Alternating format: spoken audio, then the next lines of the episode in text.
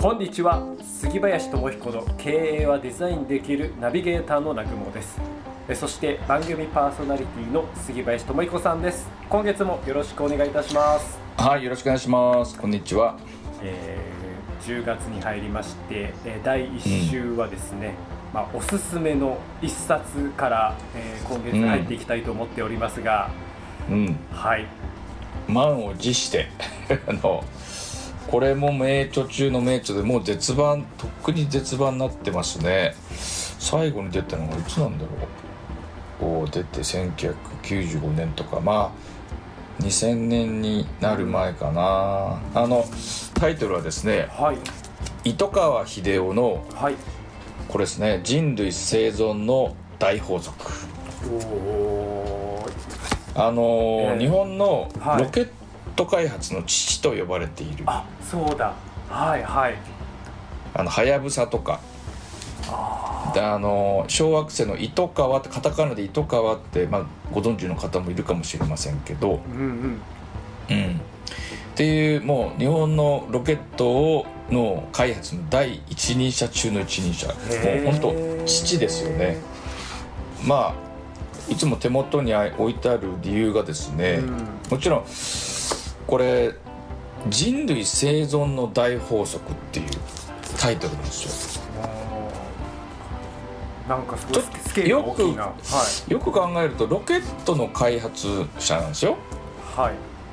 それが人類生存の大法則を言っているって、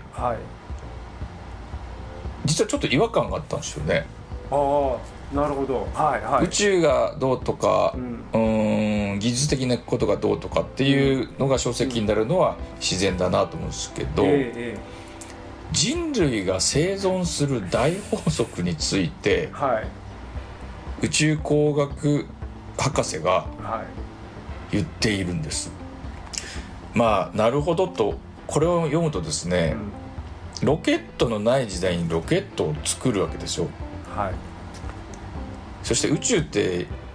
行けない、ロケットすらないから行けないじゃないですか、そもそもね、確認ができないですよね。そこにロケットを地球上の地上だけの思考回路、技術でないものを作り出すって、もう想像できますか、まず我々できないですね。できないって思っちゃいますね。しようとも思わない。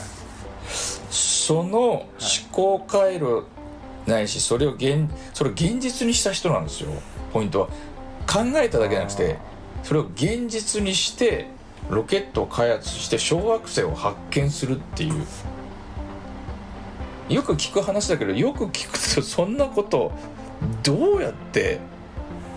成し得ていったんだろうって、もう想像つかないじゃないですか。そうですね。私がすごく興味を持ったし、今も持っているのは、つまりそういう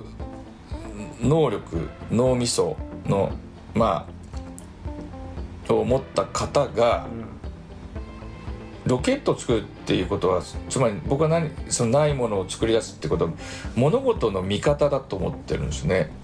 どうできないものをできるようにしていくっていう思考回路って、そこにすごく興味があるんです。で、その方が人類とか、これ政治とか経済のことを言ってる本でもあるんです。半分ぐらい。その方が、糸川さんが政治とか国家とか戦争っていうものをどう見ているかっていう観点を知るのはものすごい興味あったんですよ。なかなかないじゃないですか、その科学者が、博士がなんかこのアイドルについて語ったりもしてるわけですよ。それ意外だな。アイドルが経済にとってどういう影響を及ぼすかっていう観点をこう詳細に述べてるんですけど、面白いっていうことが、政治とか地政学みたいなことをね、言っている。この本何かっていうとですね、そういう視点で見るんだ、視点の話なんですよ、私言いたいのが。視点か、私たちとはく違う視点で物事、起きている物事、アイドルがいるっていう物事は一緒じゃないですか、うんはい、でも見ている立っている視点が視野が全然違うんですよ。もう見えてるものが違うわけですね。見えてるものは一緒なんです。ああ、見えてるものは一緒なのか、はい、アイドルがなんか歌っているわかんないけど、あでもそれが経済にとってとか、うん、未来にとってどんな影響を及ぼすかっていうのを、うんまあ、周辺のことを含めて現状起きている国の状態、政治の状態、経済の状態見ながら未来を予測したり、つまりロケットって計算し予測してそれが全部当たらないと小惑星までいかないですよね、計算によって。予測なんだけどもですよね。だし有人ロケットだったら大変なことになっちゃいますよね、うん、その予測は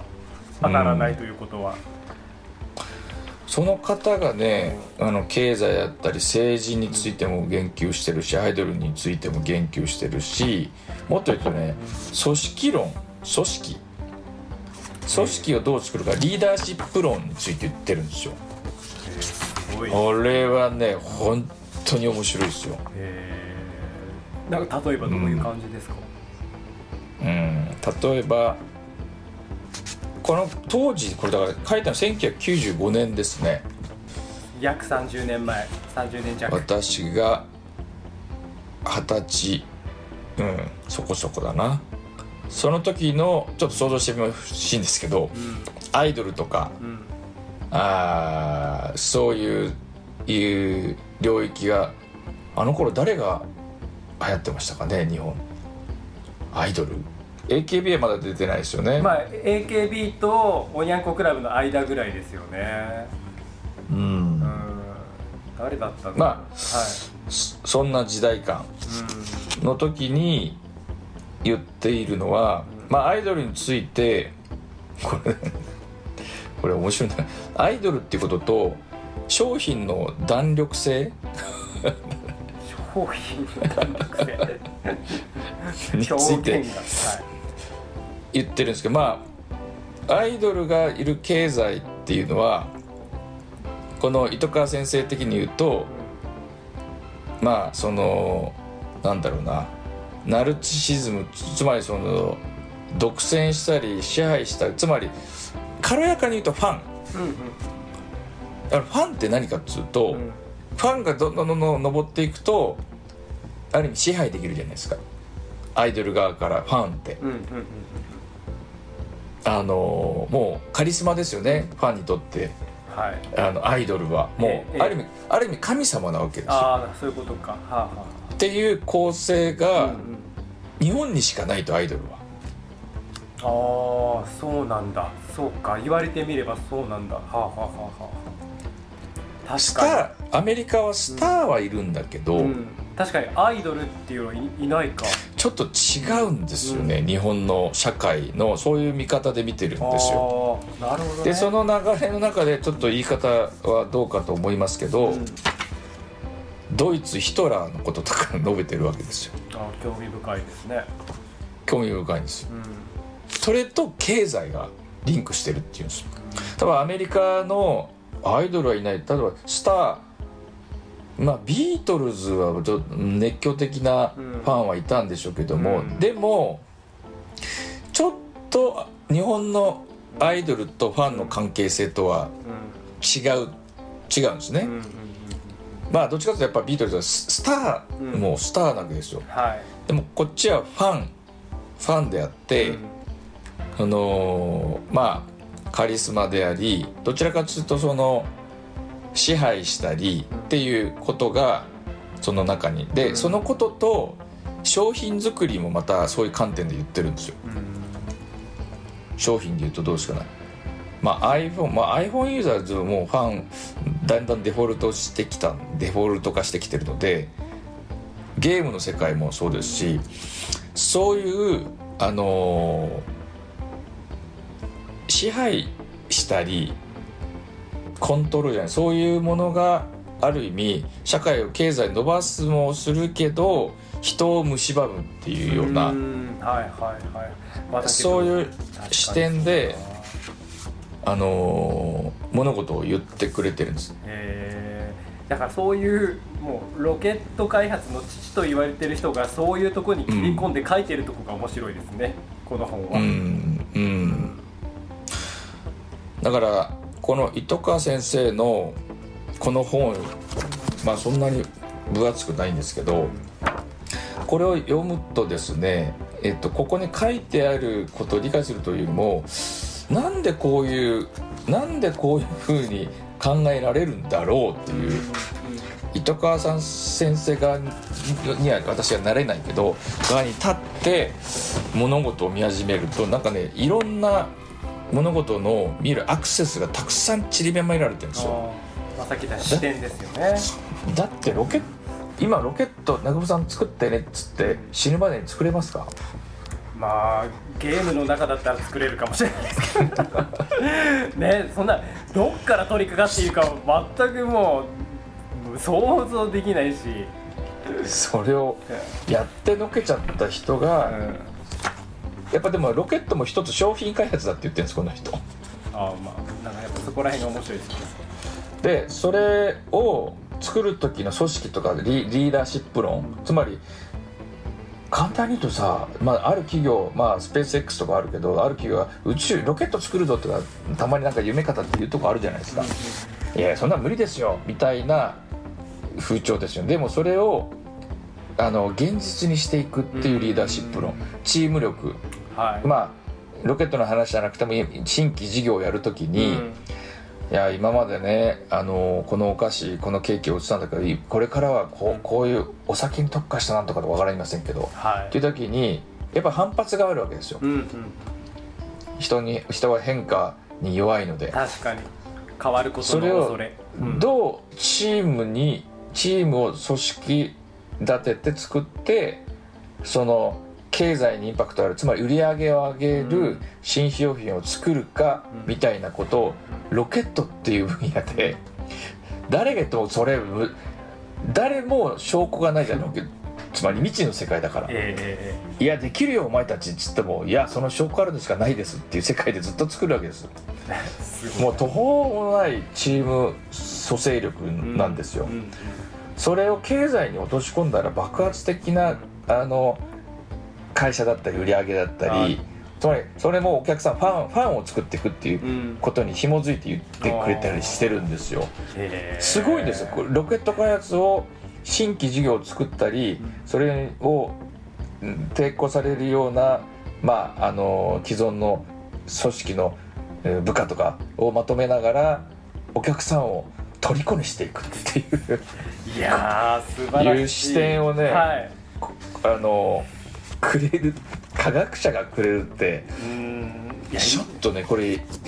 やばいです。この本もやばいんですよ。やばい本なんです。もう絶版になっちゃってるんですけど、これはやばい本なんです。だからここに何にも私のダイレクトの答えはないんだけど、そのなかった視点をもう何度読んでも新しい視点が手に入るというか、そういう立ち位置でこの本をあなたのビジネスだったりあなたの人間関係だったりチーム作りとか、まあね、いろんなファンとかお客さんとの関係を作りたい人はね、全然違う視野視点視座の、思考回路が本当に手に入るので、そういう視点で読んでくださいって言ってる人は多分ほとんどいないと思うんだけど実際にはそういう本です。ので本当に絶版になってますけど、まだ中古でいくらでも買えますので、これはもう本当ね、一家に一台じゃ一家に一冊の本になりますので、ぜひお手元に置いてなんかパラパラとめくれて読めるようになってますので、ぜひ購入されて読んでみてください。糸川英夫先生の人類生存の大法則、ご紹介いただきました。はい、それでは今日のセレンディピティ、偶然の中から幸運をつかみ取るためのヒント。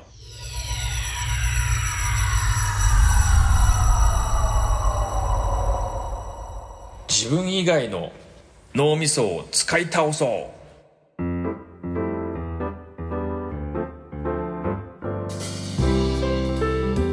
いや、糸川先生の脳みそ使ったら、まあ、やばいっしょっていう感想です。そんな贅沢なことがもう中古版で500円とかなんかそんなんですよっていうだね。実はもう一冊糸川先生の逆転の発想っていうね、また面白い本があるんですよ。天才だけがたどり着いた成功法則。知りたくないですかそれ。今度やってくださいよ知りたくないですかっていうねまあでも本当こんなすごいことこの先生やっぱねこういう方が本を残してくださるっていうのは人類の価値ですね。いやー、資産、人類の資産だなと思うんです。本当にそうですね。これを使わない手は本当にないですよね。いやー、もうとんでもない価値が、これによって本当にね、なんか新しいとんでもない商品を開発する人とか、すごいチームを作る人が、出てきても全然おかしくないです。っていうようなことをですね、せめてもしあなたが読まなくても、ね、息子さん娘さんが読むかもしれないそうですね。娘さん息子さんが読まなくても、はい、その友人が読むかもしれない、はいね、人類の中で何か天才的な人がこの本の本当にきっかけになると思うんですよね、なんかそんなチャンスをですね、各ご家庭に存在させていただきたいですね。わかりました。あなたのお子さんご子息やなのにとんでもないような発明をすることになるかもしれないっていうことを秘めたですね一冊なので、ぜひご家庭にもう一冊、はい、置いといてくださいっていう、これはお願いでございます。杉林さんからお願いでした、はい、ありがとうございます、はい、以上でございます、はい、番組への質問感想はデザイン系研究者のオフィシャルホームページからお願いします。そして、はい、杉林さんの公式 LINE アカウントもご登録ください。番組の説明欄に貼っております、はい、それでは次回もよろしくお願いします。今日もありがとうございました、はい、ありがとうございました。